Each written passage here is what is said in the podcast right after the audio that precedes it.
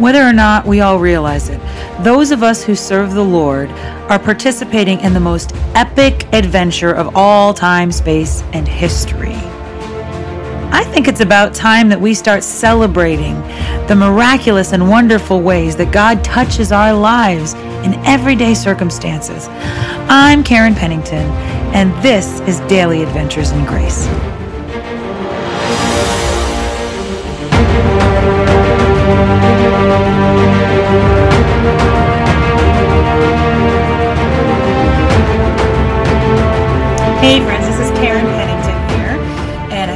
One for you this morning. It's just a quick rule I try to follow.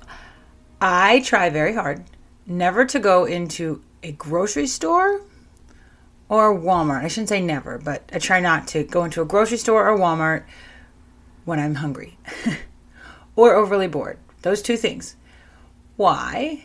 Because if I'm bored, I need something to pass the time. If I'm hungry, then everything looks good to me and I feel like I need it all. So, what that translates to, and I think most of y'all have been there, is a full grocery cart filled with things that either I don't need or I really don't want that much, but certainly that are way more than really I should be spending money on. I used to do I used to go when I before I was married, I had a roommate and I would go to Kmart or Walmart or somewhere like that with her, not needing to spend any money and walk out having spent $50, which is a lot of money when you're, you know, just out of college trying to pay your student loans, all that. So, still true.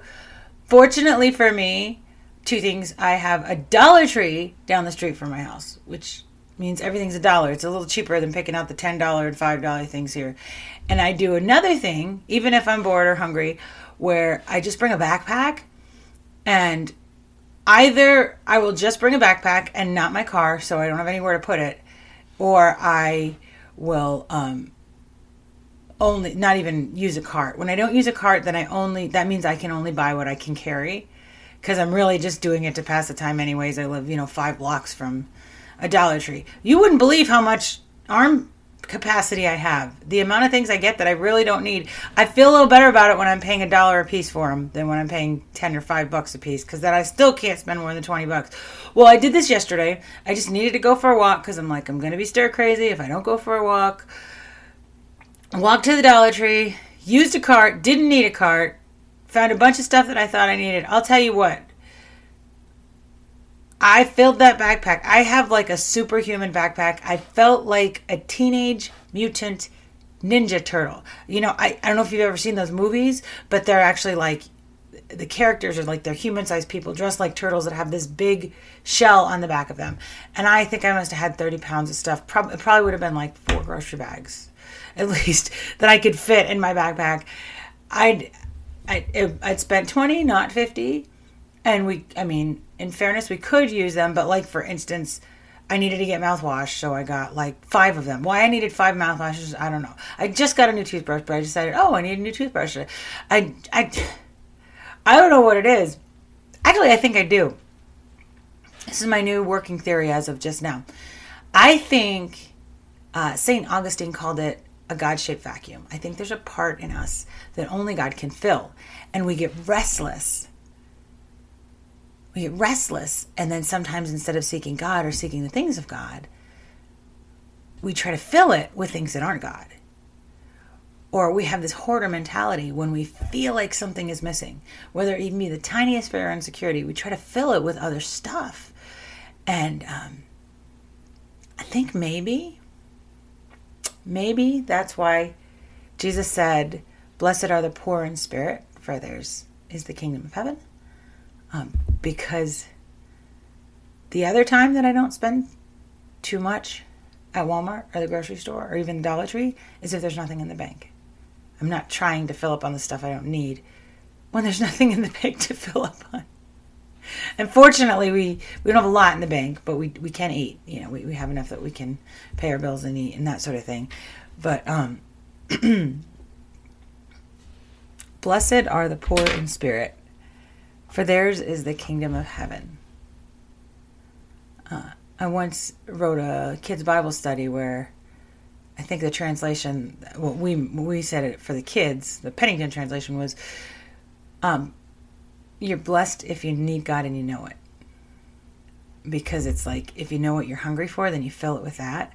Sometimes I think when we have stuff, and I don't have a lot of stuff by American standards, but I have a lot of stuff by most of the rest of the world standards. You know, we have a house, we have three bedrooms, there's two of us, you know, we have internet, we have a laptop computer, we have two televisions, you know, and that's vast wealth compared to a lot of people. And I do have the ability to go and just indiscriminately spend fifty dollars, not all the time, but sometimes, you know, and uh, or even a hundred sometimes. And I think that sometimes creates this chasm, which is this illusion that I need to fill this chasm with stuff. Um, when I'm hungry and I haven't had the healthy food I want to fill my gullet with donuts and ice cream, which actually, you know, make me feel yucky afterwards and guilty. But I thought I wanted to just live in, for a second in Matthew 5 3, two different translations that seem to say almost different things. Uh, Matthew 5 3 in the New International Version, what we're probably used to is, Blessed are the poor in spirit, for theirs is the kingdom of heaven. Um,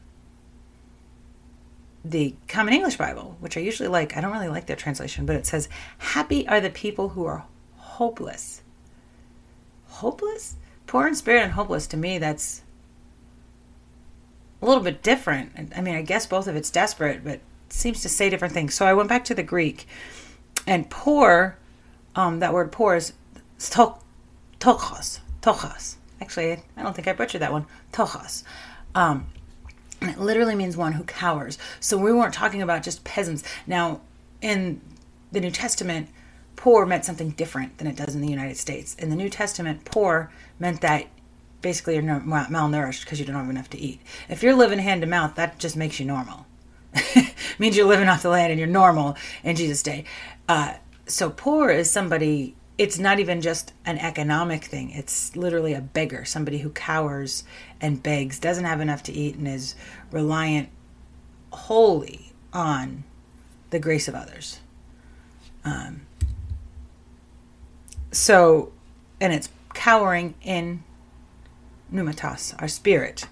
So I kind of get why the word poor doesn't get it because it's we're not talking about poor like the way we think about it. Like i don't have everything i think i need.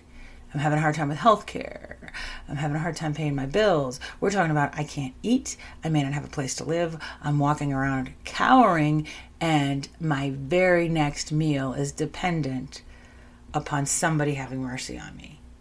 And so i'm begging with utter desperation. So i mean if i could go in there and translate it i might say desperate you know but it's funny that that, that word blessed, um, Makarios, it actually kind of means to be envied. So if you if you look at this picture, people who cower in their spirit are to be envied. Like the beggars, the vagabonds are the ones to be envied. That word blessed is blessed is in your favorite in a way that somebody else looks at you and says, "I want what you want." Um,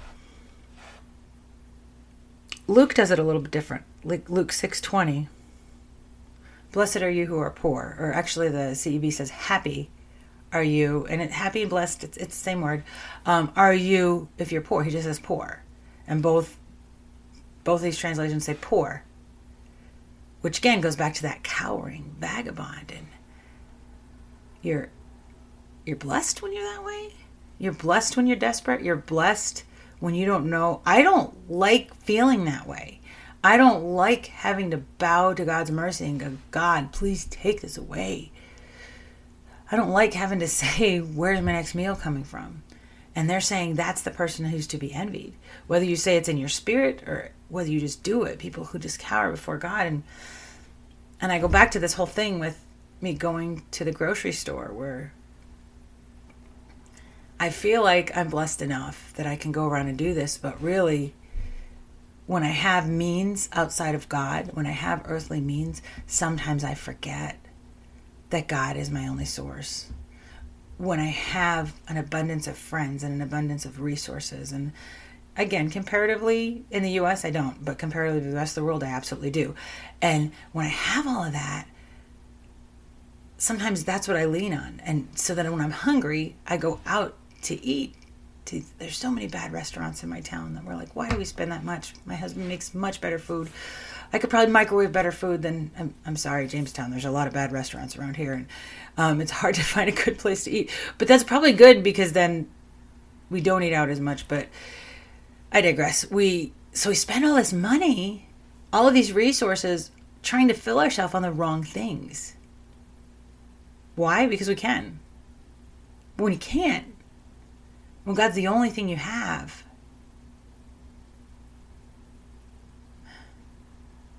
then you realize He's all you need, right? So I get why the book of Luke just said, Blessed are the poor. Whereas Matthew says, Blessed are the poor in spirit. And I always thought Luke was making a social justice thing. And maybe he is, but the whole point is when you're cowering before God because you know God's all you have, there's a certain blessing that comes in it. And I certainly would not physically wish that or pray that on anybody. But for us to come to the point that we know, God, I need you. You're my breath. Um, now, that word for spirit is also breath. So you could say, Blessed are those who cower in their breath, with their very breath, where their breath is crying out for God. Now, here's what we do and we don't. Jesus, I'm, I need to get back into my phone so that I can read it. Um, Jesus had a warning the next chapter. He says, um, This is Common English Bible stop collecting treasures, treasures for your own benefit on earth where moth and rust eat them and where thieves break in and steal them. Instead, collect treasure for yourself in heaven. When moth and rust don't eat them and where thieves don't break in and steal them. For where your treasure is, there will your heart be also. It's kind of like it's saying, we're all going to hoard something. When it's Jesus, it's not hoarding. You know, when we're we're all going to do something that we cling to, that we try to cling to for our sense of security, our sense of well being, so we know we're going to be okay. And is it okay to have a little money in the bank account? I might even say that it's reasonable and a good idea to have a little bit of money. But when all we're doing is focusing our sense of well being on that, is it okay to go to the Dollar Tree and spend 20 bucks? Probably okay. I, I mean, I don't think I offended God yesterday when I bought an extra toothbrush, but. When we're hoarding things and something in us feels like we're meeting a need, sometimes what that does is just create a greater chasm. We're feeding the hole, we're not feeding the wholeness. Feed the hole instead of the wholeness. And the truth is, when we're cowering before God, just with this awareness that God, I'm desperate for you. As the deer pants for the water, so I pant for you. When we understand our desperation for God, there's something so freeing in that. First of all, because we're going to the source, we're going to the living water instead of drinking too much diet soda, which I do sometimes. Secondly, because we will be filled. When we know we need the right things and we go to the right things in faith, and we ask God according to his will, according to our faith in him, we're going to get it. That's a yes. It's a yes. First John 5 says that. It's the confidence we have before God.